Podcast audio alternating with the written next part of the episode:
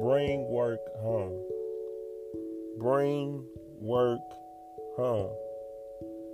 Now I know some people might be like, "What the hell is he talking about?" Or I ain't bringing no work home, or you shouldn't do the same thing you do at work, you do at home. I'm talking about the rules you go by, the way you have conversations, way you don't step on people's toes, the way you know that money is the object of you being here, is the point to you being here. So you will do what it takes to make that money as easy as possible, make the time go by, and also have a good relationship with people at work.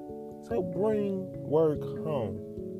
Same way we care about how our boss think, let's care about how our mother think, or how our father think, or how or, or or what our kids think.